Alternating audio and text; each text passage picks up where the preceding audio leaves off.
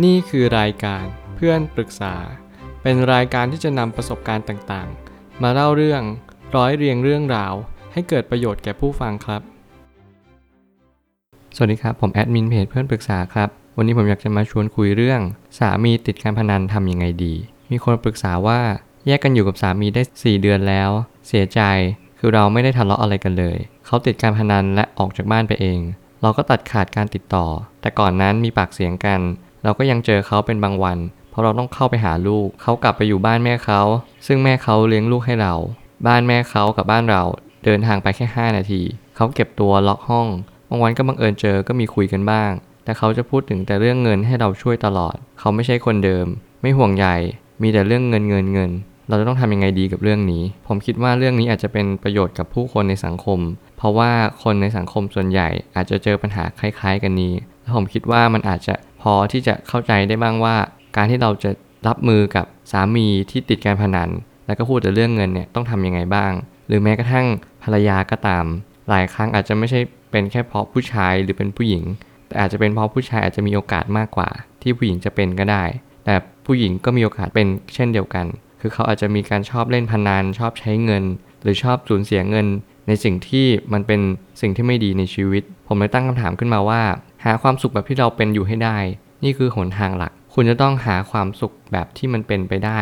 ในขณะที่คุณกำลังดำรงชีวิตอยู่ ถ้าเกิดสมมติว่าคุณแต่งงานแล้วหรือว่ามีครอบครัวแล้ว สิ่งที่สำคัญที่สุดเลยก็คือคุณต้องปรับตัว คุณต้องปรับตัวให้มากที่สุดเท่าที่ทำได้ แต่เมื่อไหร่ก็ตามที่คุณรู้ว่าคุณไม่สามารถปรับได้ละเพราะว่าเขาไม่เคยปรับเข้าหาคุณ คุณก็จำเป็นจะต้องทำอะไรสักอย่างหนึ่งเพื่อให้มันเกิด ประสิทธิภาพในชีวิตคุณมากขึ้น มันไม่ได้หมายความว่าการที่เราจะมีชีวิตคู่คือการอดทนทนทน อีกฝ่ายหนึ่งไม่ยอมปรับตัวเลย คุณปรับตัวอย่างเดียว วันหนึ่งคุณก็จะรู้สึกว่าเราไม่ไหวแล้วในเหตุการณ์แบบนี้ สิ่งที่สำคัญที่สุด ผมอยากให้คุณมีสติระลึกรู้ว่าคุณควรจะทำไงต่อไป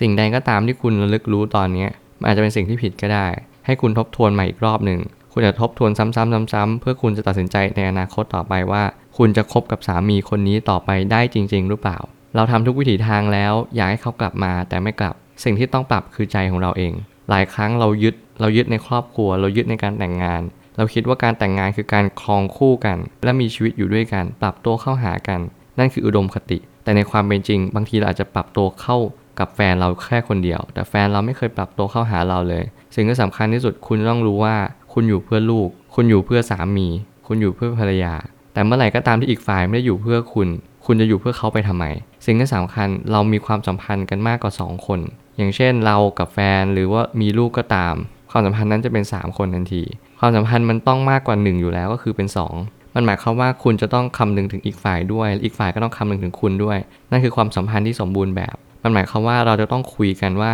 เราจะทำยังไงต่อไปกับความสัมพันธ์นี้ บางครั้งเราทะเลาะกันเรามีปัญหากัน สิ่งที่ต้องทำหลังจากทะเลาะคือมาคุยว่า แล้วมาทบทวนต่อไปว่า เออ ตรงเนี้ยเราควรแก้ยังไง เราแก้กันได้ไหมหรือแก้กันไม่ได้ ถ้าเราแก้ไขกันไม่ได้ เราควรที่จะไม่ยุ่งเกี่ยวกัน ไม่ว่าจะเป็นอะไรก็ตาม เพราะว่ายิ่งเราคุยกัน ยิ่งเราสนทนากันมากเท่าไหร่ มันก็ยิ่งมีความทะเลาะกันมากเท่านั้น เพราะว่าเราไม่ได้เข้าใจกันจริง ๆ แต่ละฝ่ายขาดการเอาใจเข้ามาใส่ใจเรา ตอนนี้มีลูกที่ต้องคอยดูแลทำหน้าที่ให้ดีที่สุด เพราะลูกเรามีเราเป็นแม่แค่คนเดียว ผมจะคำนึงถึงเสมอว่าการให้เรามีลูกแล้ว สิ่งที่สำคัญเราควรจะให้เวลากับลูก เราควรจะ มอบอะไรให้เขาให้เท่าที่เราทำได้ เพื่อให้ลูกนั้นเติบโตมาเป็นผู้ใหญ่ในสังคมที่ดีขึ้น หลายครั้งเรามีชีวิตคู่ ลูกคือคนคอยสารสัมพันธ์ สายใยรัก ให้เรากับสามีมากขึ้น แต่ในขณะเดียวกัน เราลืมนึกไปหรือเปล่าว่า ลูกก็เป็นลูก เขาก็จะมีสิ่งที่เขาต้องเกิดมาและเติบโตมาในสังคม สังคม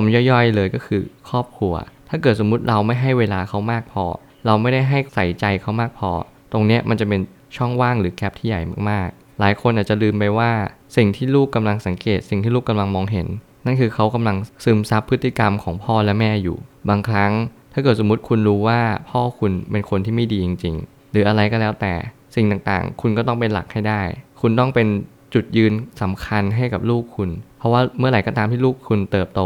ลูกคุณจะไม่เข้าใจพฤติกรรมบางอย่าง ซึ่งมันย้อนแย้งกับความรู้สึก นั่นแหละคือสิ่งที่คุณต้องอธิบายว่า โอเค พ่อเป็นแบบนี้นะ พ่อชอบอย่างนี้อย่างนั้น พ่อแสดงความรักแบบนี้ นี่คือสิ่งที่เราต้องอธิบายให้ลูกฟังเพื่อให้ลูกเกิดความเข้าใจ แต่มันก็ไม่ใช่ว่าลูกต้องเข้าใจทั้งหมด เรานั่นแหละก็ต้องเป็นคนที่ต้องเข้าใจลูกด้วย ความสัมพันธ์มันก็จะยิ่งไกลต่อไปอีก กลับมาที่การเลือกคบคนเป็นสิ่งที่สำคัญยิ่ง การพนันเป็นสิ่งที่ไม่ดี ถ้าคิดจะเล่นแล้วก็จะไม่จบง่าย ๆ เราต้องยอมรับว่าการเล่นพนันการติดพนันมันมีจริง ๆ มันเป็นเหมือนการที่เรารู้สึกว่าเราต้องการให้มันได้เงินเพิ่มขึ้นเรื่อยๆ ทั้งๆที่ว่ายิ่งเล่นก็ยิ่งจม เงินก็ยิ่งหาย ไม่ว่าจะเป็นเงินต้นหรือว่าเงินที่ไปยืมเงินคนอื่น มันก็จะทำให้ชีวิตเราแย่ลงไปอีก ไม่ว่าจะเป็นชีวิตครอบครัวชีวิตตัวเอง หรือคนแวดล้อมรอบข้าง เราต้องคำนึงถึงเสมอว่า อะไรก็ตามที่เราทำดี เราก็ได้กับตัวเอง และคนอื่นก็ได้รับด้วย เช่นเดียวกัน อะไรที่ทำแย่กับตัวเอง เราก็ได้รับกับตัวเอง และคนอื่นก็ได้รับเช่นเดียวกัน มันแผ่ซ่านออกไปทั้งดีและไม่ดี คุณจะต้องคิดเสมอว่า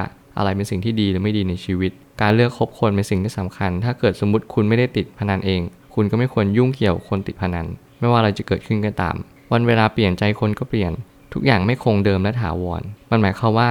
บางคนตอนแรกๆเนี่ยอาจจะดีมากเลย อาจจะเป็นช่วงโปรโมชั่น หรืออาจจะทำให้เรายังไม่รู้จักเขาหรือเปล่า มันทำให้เรามองเขาในแบบที่เรามอง ทั้งๆทที่ว่าเขาอาจจะไม่ได้เป็นแบบที่เราคิดก็ได้ 1. เรายังไม่เจอท่าแท้ของเขา 2. เรายังไม่เจอสถานการณ์ที่บีบคั้นให้เขาทุกข์ คนเราร่วมทุกข์มันยากกว่าร่วมสุข ถ้าเกิดคนที่เราคบอยู่เขามีความคิดที่ไม่ดี เราควรจะทบทวนตัวเองแล้วว่า เราควรจะสารสัมพันธ์ต่อไปไหม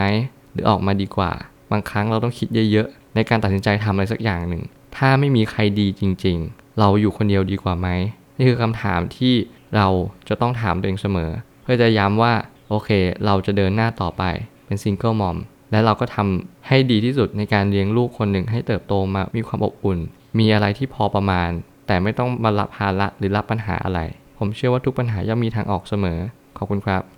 รวมถึงคุณสามารถแชร์ประสบการณ์ ผ่านทาง Facebook Twitter และ YouTube และอย่าลืมติด Hashtag เพื่อนปรึกษาหรือ f r ร e n d t a l k ด้วยนะครับ